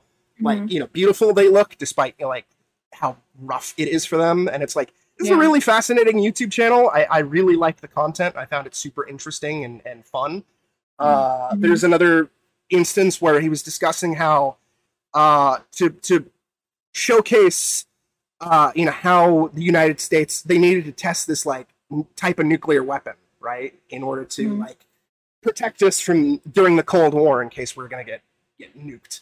Uh, and the united states government technically nuked five us soldiers Correct. to yes. prove a point and it's like th- Yeah. there's an entire video on that. It's like this is interesting. This Yep. is this is cool. There's a there's a documentary on that as well, actually, Yeah, and it's that I've seen. Yeah. oh cool, cool. Yeah, I, I, I, I, I, I am the, the, this specifically like nuclear accidents and like all that uh, all the science behind that is something I'm very very fascinated with. So I've Yeah. done a lot of like reading. So I I'm like I've been listening to this. Like please drop a link to his uh his thing Absolutely. the channels because I'm yeah, that sounds right up my alley. yeah, I, I will. He also has like a video covering Three Mile Island and like clearing up a Mm. lot of misconceptions about that, where it's Uh-huh. like public perception is that this was a huge nuclear disaster when in reality it was like it was Yeah. bad but it was not like disaster No. level No. stuff Yeah. uh yeah I'll, I'll, I'll, s- I'll shoot you a link and i'll even include a link uh, in the description of this video uh, highly Yeah. recommend his stuff and then the uh, thing that isn't so good that i literally just finished like a half an hour before we did the gooncast Mm. uh i watched clerks 3 oh, no. oh Oh. really? Yeah. Uh it, I don't hate it. Hate it. It's Mhm. kind of disappointing and wasn't really particularly funny. A lot of the Mm. jokes just really fell flat and it's also surprisingly needlessly dark. Mm. Uh, I don't want- one like, Interesting. he has a heart attack or something, right? Yeah, the the setup Yeah. is it's you know ec- like 20 some odd years after Clerks 2, uh Randall has a heart attack and you know after you know surviving the heart attack, you know he's he kind of like wants to do a little bit more in his life. So he decides to make a movie based off of him and Dante. So the movie is almost like sort of like this meta movie about like the making of Clerks 1 and also like Mhm. influenced by the fact that Kevin Smith actually had a heart attack I think in like 2018. Mhm. Um, Right. And like, there's some fun cameos and like some fun bits of like them recreating the first Clerks movie and everything like that. Uh, but it, it, it was a little too. I, I, I believe I heard this this term first from the cinema snob. It's like reminisceploitation, where it's like exploitation about Uh, like reminiscing on stuff. Interesting. Uh, Yeah.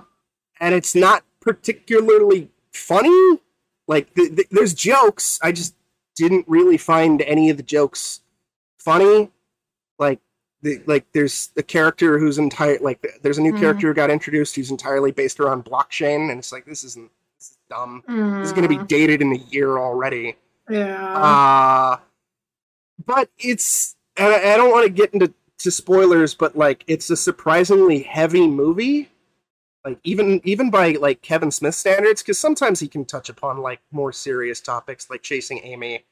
Like the ending of Chasing Amy is fairly bit of a downer and, and heavy and I whatnot. love the last third of Chasing Amy. Yeah, last third of Chasing Amy is fantastic, but like Mhm. I, I'd say if you're like remotely interested in like the View Askew universe stuff, like definitely give it a watch, but kind of like temper your expectations. Like I, I was a big Kevin Smith fan pre Tusk. Uh, I, I haven't seen Yoga Hosers and I haven't seen Cop Out. Uh, what do you mean pre-Tusk? but I, I liked all of his movies except for Jersey Girl. But you know nobody nobody likes Jersey Girl. No. Uh, and I, haven't I haven't seen Jay and Silent Bob reboot, but like I, I liked his humor and I like I, I liked Clerks 2 despite it being like a years later sequel. It was fun. Uh, actually, that is one thing I can say about Clerks 3. Uh, Rosario Dawson's back. She's not in it a lot. She's still fantastic, but that's Good, to be love her. expected. Mhm. Uh, but yeah, like you know, if, if you're remotely interested in like that universe, give it a go. But like, it's kind of mostly disappointing. Kevin Smith had one of the most brilliant ideas of like uh like what if scenarios for um for the Marvel cinematic universe. Oh yeah. I yeah. I I want this idea to take off so bad. He was he was on a game show kind of on YouTube where they pitched him the question, you have to design like, you know, the new big bad for Marvel. Who do you pick? And his idea was, okay, well, like since we've established in Marvel lore that the Norse pantheon of gods are like aliens, that opens up the other pantheons to being the same. So he wants the Avengers to fight Saint Michael the Archangel Mm. oh. with with the seven thrones of heaven. So like him showing up with Gabriel, Raphael, all the boys Mhm. and get Captain America and the right hand of God beating the shit out of each other. I'm There like, that is brilliant. Mhm. Absolutely throw money at that, please. Yeah. And then cast like Michael Shannon or something. Oh my god! Have yes. Michael Shannon float Come down in armor with a flaming greatsword. How dare you? That'd How dare you? So good. oh my god, that like he he saves Man of Steel so much for me. I just want Michael Shannon in more things I as a scenery chewing villain specifically. Well, that he was he was fucking great in Bullet Train Oh yeah, he when was. he shows up like as a better vicious than Cowboy Bebop. Yes, he was. Holy shit! Like give him long white hair and a katana, let him weave it up, and Oh he, my God. he was vicious. It was fucking Yeah. awesome. oh my god! But yeah, that's that's good to hear to keep my expectations low for Clerks three because I, I I love the first one and I think the second holds up just as well, but being a different kind of funny. Yeah. Mhm. I, I haven't I haven't seen his movies in, in forever, so it's like I'm mostly going off of like nostalgia, but like I, I, I really liked almost everything he had done, like like in, in that universe and everything like that, and I still say uh Clerks animated series is like one of the funniest fucking things I've ever goddamn oh, seen. dude. Yes, the the episode where like right near the end they they have the Korean animation team take Yeah, over. yeah. Oh exactly. my god. And, so like fucking the, funny. the second episode where it's kind of like a parody of like sitcom filler episodes and it's just them trapped in the freezer at the quick stop and they keep like flashing back to events from episode one and then events that we've never seen before it's like Yeah. this is genuinely clever Bottle this is, episodes. this is fun. I forgot how good that is. and like they have like a whole episode of like uh, where it's just basically outbreak the movie with dustin hoffman um, Alec Baldwin playing like the mayor of the town, and he's like this mega megalomaniacal evil person. And like they also poke fun of how a lot of shows would like include like the stereotype token character. So they have this this black guy named Lando, and he always just shows up in one scene. It's like, "Hi, I'm Lando," and it's like he leaves. This, God damn, like when Kevin Smith was on point, like he was Mhm. really, really, really, really goddamn funny. And like I was Yeah. expecting to maybe get a few chuckles out of this movie. Like it maybe got me to smile at a f- couple moments, and like that's kind of clever. Uh, like for example, the the video store next to the Quick Stop. You know, video stores aren't a thing anymore.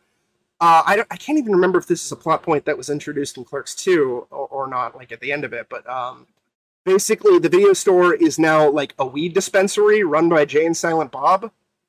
And like, there actually is one gag that, that kind of like was a little amusing where somebody they're constantly out front in front of the video store as like they normally are and everything like that and somebody goes in and he wants to buy weed and he comes out and is like yo you know where, where is everybody can i buy weed and they treat it like it's a drug deal from the 90s despite the fact that weed is legal and it's oh, like that's good. yeah, and Jay's like, you know, this is how we do it in the '90s, son. And he's trying to like be all subtle about it, like, like oh, you know, like it's it's cute. Uh, but yeah, for the most part, just I didn't really find it all that funny. I was very disappointed Yeah. by that. Bummer. Yeah. But it, That's a it, shame. It does have some fun cameos. They got Ben Affleck back for a scene. Uh, Sarah Michelle Gellar's in it for some reason, which is great. She's she's only in it for a brief cameo. Freddie Prinze Jr. is in it. Uh, Justin Long was back. Uh, you know, it's it's, it's, it's neat, but yeah, Did he reprise his Tusk role? no, no, he, he Oh. played some. What I the forgot his hell? character's Then name. why? Well, Then Tusk, why? Tusk isn't part of the View Askew universe, man. God damn it! Why not? I don't know. I don't know. Uh, oh, they uh, they did bring back Veronica from from Clerks One actually, which is Oh, interesting. okay. Yeah, so it's like they, they brought her back. Uh, yeah, is is neat, and there's some moments where they're kind of like poking fun of of various different aspects of like how the first film was made, even like the the, the infamous original ending for Clerks, which they thankfully persuaded Kevin Smith to cut like the last minute or so of the movie where Dante gets murdered right at the fucking end of the movie. Oh, fuck that.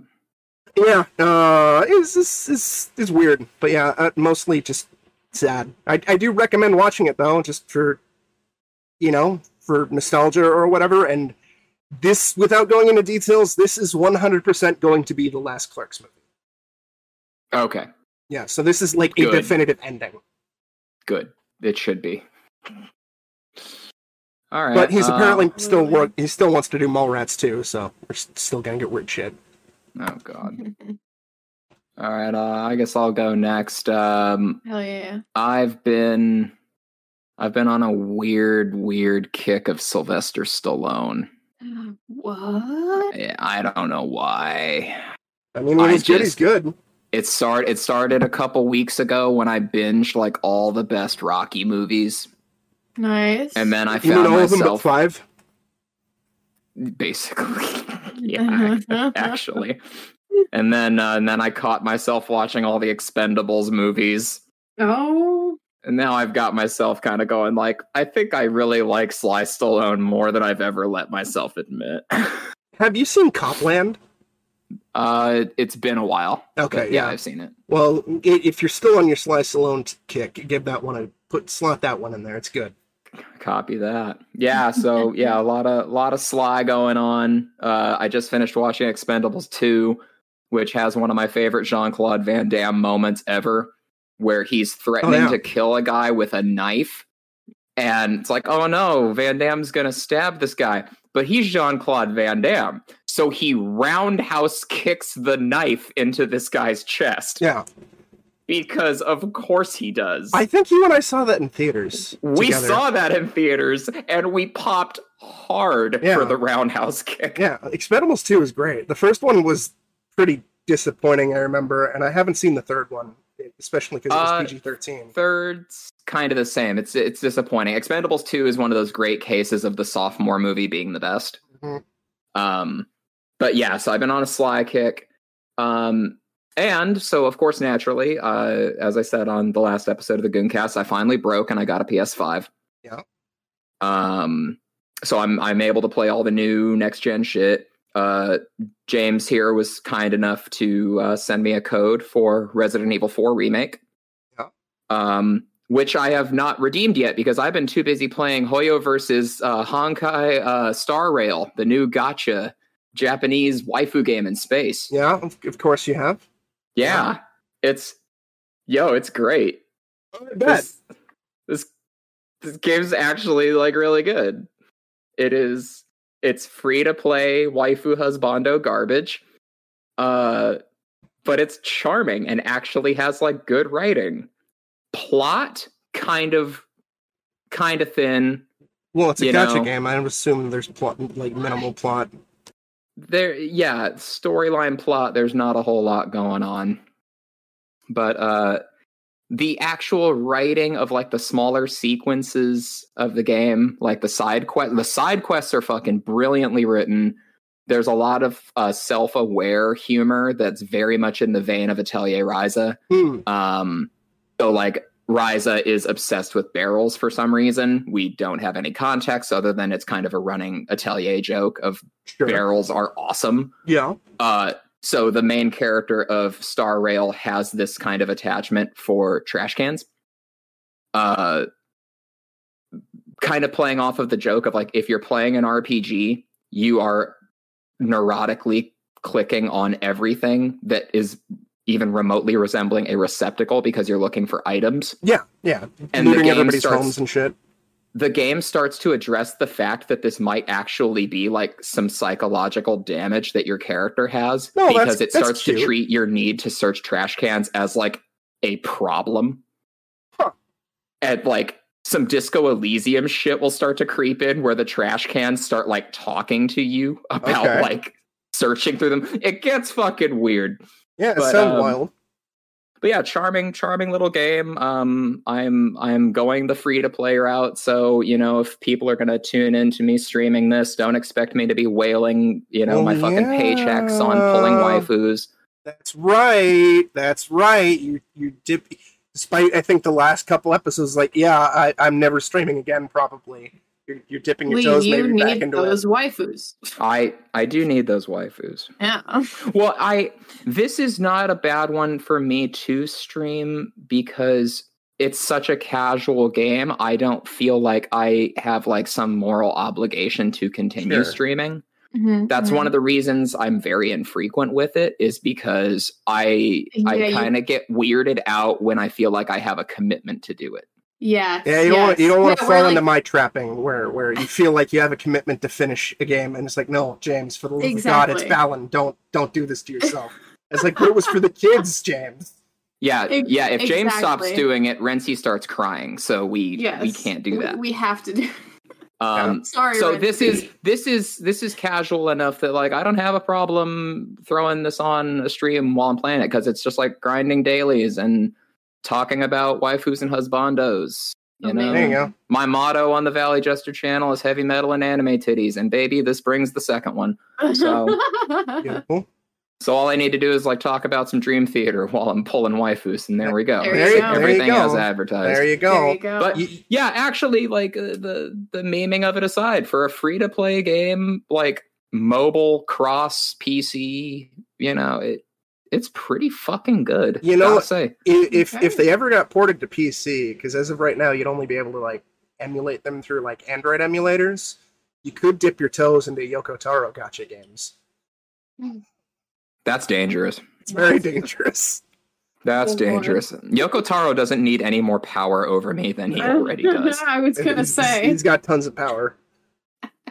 A- and I love his uh, his his explanation for for uh, why he got involved with gacha games. He's very oh upfront no, and what did he honest because they make money. yeah. Bless this man. Yeah. I lo- I love how brutally honest he is. Yeah, let Like- me let me dig up this quote about SINoALICE, which is his first gacha game. It's- no, I'm it's- I'm sure you've already got this quote memorized. What was his explanation for for the androids being hot? What was it? just I like I like cute girls. Yeah, yeah, yeah. I I I like cute girls. Like, oh God, Yoko, you're the fucking best. Uh, picture of you. God. So yeah, that's what I that's that's what I've been up to. yeah, here, I've been I've been completely ignoring the PS5 that I've got beautiful. yeah. playing weeb shit. Okay, so, Okay. so uh, uh, I got the quote. I got the quote where uh, Uh-huh, uh-huh. It's, this is his uh, the first gacha game that he, he was doing, which is SINoALICE. And uh, the question was SINoALICE has a unique take on fairy tales with a twist as a dark fantasy featuring girls based on different fairy tale characters. And they must kill a lot to resurrect their author. What led to the decision of going with fairy tales as a theme?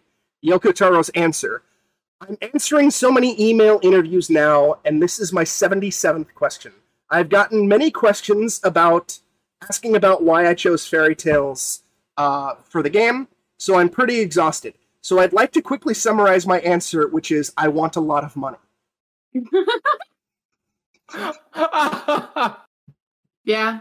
Yeah. I imagine him answering all these emails sitting at a desk with his laptop with his helmet on. Oh yeah, oh yeah, yeah. It's it's it's See, it's I- beautiful. See, I was imagining it like that Miyazaki meme where he's like smoking a cigarette and just like has his like ha- head in his hands and is just like, I hate. Yoko Taro's got a mug of coffee and he sips it back into the mask and it just spills all over the smiley face. I, I believe I believe there is footage of him actually like drinking something like with through a straw through the mask at an interview. Oh my oh my god. I adore the commitment. Yeah, it's it's it's because he's he's painfully shy and he hates how he looks and he doesn't want to see Mm. he doesn't want people to see how he looks. Mm. It's like I adore this man. He's so upfront and brutally honest. Hey, he's he's doing the V Mhm. thing from V for Vendetta. Yeah. there- Exactly. there is flesh and bone beneath this mask, but it's not my face. yeah, that smile. Yeah. That's that's the true Yoko Taro. So that's what I've got going on. What about you, Kat?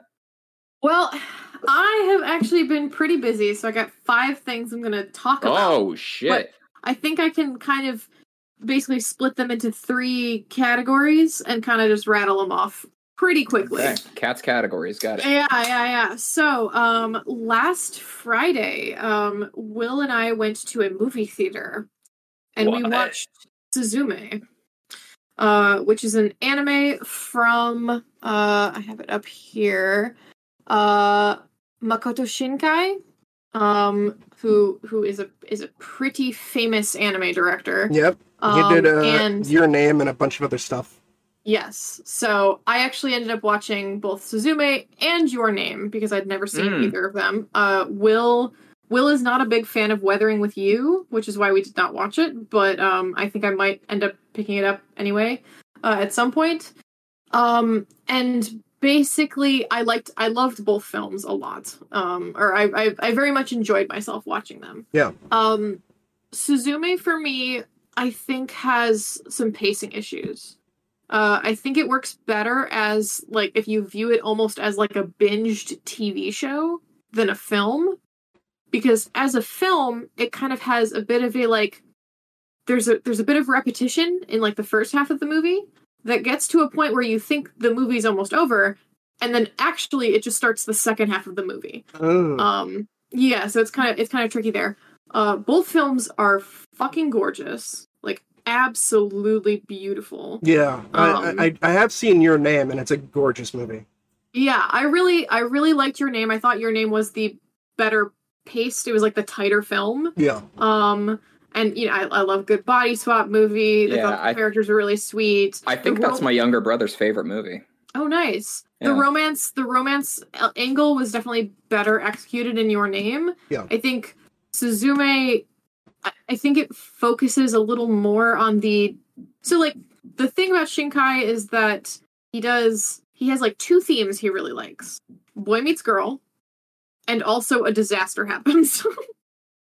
yeah, Um, and so, like, and Will has Will has said that like basically that's all of his movies. yeah, And I am okay with someone being one note in that way if he's doing it the way Shinkai is, which is like he's clearly exploring these things. He's, it's clearly a thing that he really, really likes.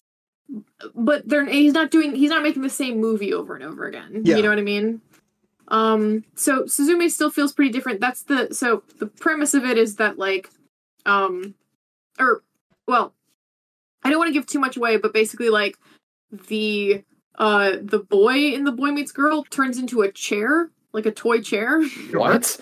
yeah and and uh yeah most of the movie is kind of spent like not only figuring out how to not make him a chair but also figuring out how to together stop these disasters that are going to plague japan um so it's a lot of like a travel movie in some ways too. Like there's there's a lot of repetition of like go to a place kind of like have a lot of slice of life moments with a local and then have to present, prevent a disaster. And that happens like four times in the movie. I'm I'm Um, just I'm sorry. I I'm stuck on the chair thing, and um, yeah yeah I, I, I, I'm just now picturing him saying to the girl, "Sit on me." Yeah, sit on me, senpai. Yeah. um that does happen in the movie but not in that God way damn it's it! more of a it's more of a she does it and he's like what the fuck are you doing like it's it's more of a a uh what's it called yandere kind of situation of like i don't want this but they're falling in love but i think the romance is is weaker in this one um Sure. but i do think that it hits it hits more emotional highs because it focuses on kind of like a it it, it focuses on something very real Would you Um, would you say that the romance is a little wooden? Yes, I would. Also, also, I will say that Will Will was not as amused by like the chair antics, but it never got old for me. I always found it really funny. Um, so I, you know, I, I I mean, as as as the creative geniuses behind Bed Centaur Boyfriend, yeah, like we gotta, Yeah. we gotta push this film. we got, we gotta, We gotta support this very, very, very niche yeah, I- exactly. romantic vein. I still want to turn that This is- into a visual this is novel. how God we damn it! this is how we should bill centaur boyfriend or uh, bed centaur boyfriend once once it comes out it's like did you like suzume then you'll love yeah, like there's so there's my boyfriend's a bed so what I, I like there's a there's a big grouping of people now comfortable with like ooh like my kink is like I want to get fucked by a monster man and it's like Uh-huh, okay well uh-huh. okay now maybe there's some people who feel this way about an ottoman yeah yes Yeah, we th- there's an untapped market here at lee and we're gonna tap it yeah. Plus, I mean, you know, you, you get your you- people people like being wrapped in the arms of their lover, and now you could Uh-huh. sleep on them. Yeah, exactly. mhm. Exactly. So so big thumbs up for those both of those movies. For me, I think yeah, I, like I think if if y'all haven't seen it, I think we should we should definitely try to do a Suzume watch party. Um and and who knows, maybe a podcast or something. Um then the next the next two things I'm going to group together um are because they were in the vein of like horror movies that I had almost no expectations for, but still kind of managed to be disappointing in Oh, like fuck. not scratching yeah any sort of itch. Oh. So that was VHS 99 and the little Shudder movie called Deadstream. Oh God, Deadstream. I watched that piece of shit. Did shit. you watch that? Yes. Yeah, All right, let's talk about Deadstream. sucked. Oh my god. Okay, yeah. So like I you know, I I saw the poster for it, right? And I saw it's a horror movie about a streamer. And I thought, okay, I'll try this again because that was what if y'all remember from my worst of list, that was effectively what Dashcam was where it Mm-hmm. was like a, a, a, a dash cam streamer going through a bunch of shit and she's annoying as fuck and you keep expecting that like okay she's annoying as fuck because they're gonna kill her off because they're gonna like have her go through a bunch of garbage and we're gonna see her suffer and it's gonna be awful but also awesome and then that never happens Mhm. this was like worse than that Yeah. Yeah, folks, basically the plot for this is like what if PewDiePie locked himself in a haunted house? hmm hmm And he's just like, f- first of all, he's an idiot. He's like an overreactionary. He's one of those kind of like dude bro streamers that's just constantly like, oh my, oh my god, What's the name of this everybody, like, again? Dead stream. Deadstream. Yeah. It's ass. It, yeah, it was genuinely just like, I, cause he, like, you know, like, like, I had very much the sim- similar feelings of Dashcam where I was like, this character is like the character in Dashcam. She's like built to be hated. She's like a she's like a anti-vax, like you know, basically like just like not even pro Trump. She's just pro trolling people. So she'll just say whatever it takes to get somebody to hate her. And like, I'm like, okay, I get what you're doing with this character. This character didn't feel that way, and it felt like one of those things where I was like, okay, when is the mask gonna drop? when are we going to actually start to get like the real person uh, behind the streamer because i watched a similar movie a couple weeks back that was like oh gosh i'd have to i will will picked it out and i'd have to find it but it was very similar where it was like a it was a group of streamers and it was not it was not a good movie but the thing that they did was they took these characters with obnoxious streamer personas and then slowly had the real haunting shit that was happening to them chip away at that at that mask and like Mhm. show underneath that like oh these are actually real human beings that are like in trouble and like you know you don't want them to die because they they feel real now and that never happened with this movie this guy was obnoxious till the end and i was just like shut the fuck up and just die already Mhm. um How does this and- have a 91 on Rotten Tomatoes? I have no because of morons, that's why. yeah. Yeah. People who people who like to watch Twitch streams that are just 90% screaming. I, Yes. can't, I, I I can't remember the name of it, but for a moment there, I thought you were talking about this other movie that was actually made by a YouTuber. That's a horror movie. I, I can't even remember where. I, I haven't seen it, but I thought I, I saw somebody review it, and Uh, no, this is an entirely different thing. That also sounds fucking terrible. No, although although shout out to Markiplier for doing his feature length horror release. Yeah, uh, Yeah, Iron yeah, Lung. Yeah, That's fucking Mhm. cool. Yeah. And that's that's the thing is like I I you know the reason the whole reason I picked up this movie was because I'm interested in horror movies that have a take on on streamer culture. hmm But like with the understanding of like it's not it's not just like be obnoxious. And I have uh, genuinely I have no idea if that like it kind of felt like maybe they were trying to go for like a goofy campy like like you know army of the dead or like sorry uh what's the fucking th- the Ar- third evil Army of movie. Darkness. yeah yeah they were like they were trying to go for like that kind of vibe because the zombies are also very like or the the like the haunting the ghost shit is very cliche but also like in a like really like gross out way where it's just kind of like i don't I, I don't know what you know. I don't know what vibe you were going for because if you were trying to hit Evil Dead, you didn't because it sucked. Mhm. And if you were trying to hit like, you know, uh, like uh, like an actual like found footage like horror take on a streamer, you also didn't do that. Um, yeah. I also found out afterwards that like I think that the director is also the star of the movie, and I was like, that tracks. Oh, so it's a passion vanity project. Uh huh. Uh huh. Yeah. Oh, So I beautiful. just Sounds like, about right. cool. All right. yeah. yeah, I, I'm so- sorry you watched that. Yeah, yeah. But um VHS 99 is uh the latest in the VHS franchise. Um and it also actually had very similar vibes where like a lot of the you know and and obviously it's an anthology series, so not everything is going to be hits. It's going to be kind of a mixed bag of like okay, some of the shorts are good, some of them are bad. This particular entry was just kind of meh all around. Like it was just very like, and there was a lot of very like gross out kind of like zombies with like exploding heads and goop flying everywhere and like melting faces, and it was just kind of like, okay, maybe it was because I saw it after Deadstream and I was just kind of done with that shit by then. But I, it just didn't. None of the shorts hit for me, you know. Mhm. So Bummer. I, I'm still gonna watch 85 when it comes out because I just I I do like the format and I do like having you know kind of a, a franchise that sort of like because all of the all of the different short and like shorts in the anthology are directed and written by different people. So it feels very much like a like get some up and coming horror directors to to show off their stuff.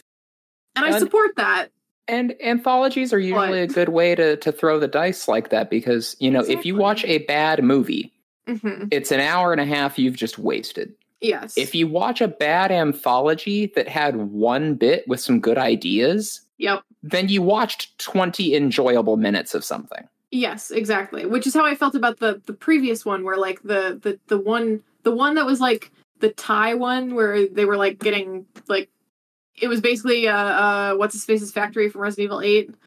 Oh, Hi- It was Heisenberg. Heisenberg. Yeah, it was Heisenberg's factory from Resident Evil Eight, but in Thai, and it was that that was like the one good twenty minute section of the last one. Mhm. Um, but yeah, this one just didn't. It didn't really have anything like that. It had some like interesting premises that just didn't really execute very well. So, Mhm. but yeah. Um, and then the la- the very last thing that I wanted to mention, which I maybe one or both of you have seen already, uh, Hmm. but this was something that my my friend Mike, uh, who I work with, um, uh, who, who James knows, um, he recommended it to me. Um, and it's called um, Gonjiam Haunted Asylum. I have not seen it. No. oh, It's it's a Korean found footage movie. Yeah, it's a, it's a Korean found footage movie where it's a bunch of people trying to like do a live stream in a haunted asylum and like you know it's it's very much in the vein of ghost hunting show plus actual ghosts uh and it's really good It's I think I did really see good. this one. Yeah, and I did Yeah. like it. Yeah, yeah. I I I dug it a lot. Um it you know, it doesn't do anything spectacular in terms of like ha- like found footage or haunted house uh the haunted house genre. Um but it just provides a lot of really solid interesting like scares and moments and yeah, it was just it was it was good. So thumbs up for that and for all of Shinkai's stuff, uh thumbs down for 99 and Deadstream. Yeah, pl- yeah. Please, folks, do not watch Deadstream. Yeah, don't do it. It sucks. Beautiful. yeah. And don't watch Curse of La Llorona either. Yeah. No. Actually, there's one last thing in terms of just uh, YouTubers as well, of just Mm. like interesting stuff. Uh, I've also been watching a lot of Wendigoon lately. Uh, He covers a lot of like horror stuff and also like weird r- real world shit uh, that I find kind of fascinating. Like he has a video about uh, the time the CIA faked a vampire attack to take over the country, and this is actually Mhm. like something that the CIA admitted to, which makes you wonder what the fuck is the CIA not Yeah. admitting to. Uh, But the reason I, I, I bring him up is because, like, you know, he has uh, a few uh, uh, videos that, that came out within the last month that are pretty pretty fascinating. Uh, there's one instance of actually on the subject of, of the nuclear stuff because I was just remembered about this. Um, an instance of a, a nuclear accident that occurred in, J- I think it was Japan, actually. Uh, Mm. and uh, uh, Fukushima? no, no, no, no, no. This is at like a power plant. It wasn't like Fukushima. Um, Mm. but like one of the three people who was exposed somehow Oh. managed to survive 83 days with radiation Yes. poisoning. Yeah. Yeah. So he has like an entire video Yeah. on that. Uh, he also is is that is that the one uh, there's there's a disaster i read about where um they they have a very extensive documentation on the injuries sustained by everybody yes, yeah. I, Yeah, think this I- is I've- it. i've read the science paper of that and and seen the pictures it's It's it's pretty super grit- fucked ghastly. up. Yeah. Yes. Um, he also recently did a video a few days ago uh, about the the practice of self mummification, uh, which I thought Oh, was pretty interesting. Oh, yeah, And, yeah. Uh, about two weeks ago, he dropped a uh, five hour long video discussing uh, Cormac McCarthy's Blood Meridian, which was a, Oh, a, a very fascinating yes. uh, I Oh. video fucking essay. love Blood Meridian. Yeah, so like if Oh. you're unfamiliar with uh, uh, Wendigoon's content, I highly recommend it. Uh, he's got some really great and interesting and fun shit. Uh, he's got uh, I think it's like a nine to ten hour long video where he like explores every aspect of uh, the conspiracy theory iceberg, like just explaining what each conspiracy theory is. It's like he's like, this isn't necessarily that I believe in this shit. I'm just explaining what these Mhm. conspiracy theories are That's and it's it's interesting. it's Mhm. super fascinating and, and bonkers. He also has another uh, video about uh, uh, McCamey Manor, which is like one of those extreme haunted houses where it's basically just uh, they waterboard you and kick the shit out of you for like nine hours and call it a day. Uh, but oh, Father Burke just called that an exorcism. yeah, it's it's it's fun stuff, and it's it's it ties into like a lot of the stuff that I like, which is like fascinating right real world history type stuff mixed with Mhm. uh, uh, occasionally him talking about like fictional stuff and and just horror themed content in general. He he does some pretty good shit. yeah Hell yeah. Hell dig it. yeah Yeah. So yeah, yeah. Uh, do any of that except for watch for Curse Curse of La Llorona or you know any other shit. yeah all right well guys What a what an enjoyable yeah experience bringing yeah. Curse of La Llorona back into my mind. Yeah. yeah. Yeah. Twas fun. Um, but anyway, I have been Kat, aka the Attack Cat. Uh I may actually start streaming again on Twitch because I discovered recently that um I am like three trophies away from getting all of the trophies, all the Steam trophies for Sherlock Holmes chapter one. Um, so obviously that can't stand. So No. I might I figured I might as well stream it because I've already platinumed it on uh, my PS5 and just like yeah, I'm I'm I'm down to show people that game. I love it. It's one of my favorite games, so down to play it again and just kind of shoot the shit with people. So that might happen. I don't know, next week, week after, who knows, but we'll see. No commitments yeah. either way. Good stuff. And this has been your boy Lee Alder, the Valley Jester. You can catch me streaming on uh, Twitch at twitch.tv slash Valley Jester. Definitely going to be doing some Honkai Star Rail coming up. Hell and yeah. uh, see see how much I can commit to the uh, consistency of that. But uh, yeah. but yeah, come on, swing on by. Yeah. Yeah. It's yeah yeah. Watch them stream. Hopefully, Yeah. please. And don't watch Curse of La Llorona. Yeah. Don't watch Curse of Lyra or Deadstream. Mhm, Yeah. mhm. Uh, yeah, I'm James, also known as Saber0307. Catch me on Twitch, doing stuff every now and then, doing spooky stuff or not spooky stuff. I don't fucking care. Everybody get fucked. Oh my god, boys, it's the nun. It's the nun. Oh my god, we recorded an episode and it's less than two hours long. I know. Oh holy yeah, shit. like the old days, like the old days. pre pre Tusk. Pre-Tusk. God damn it.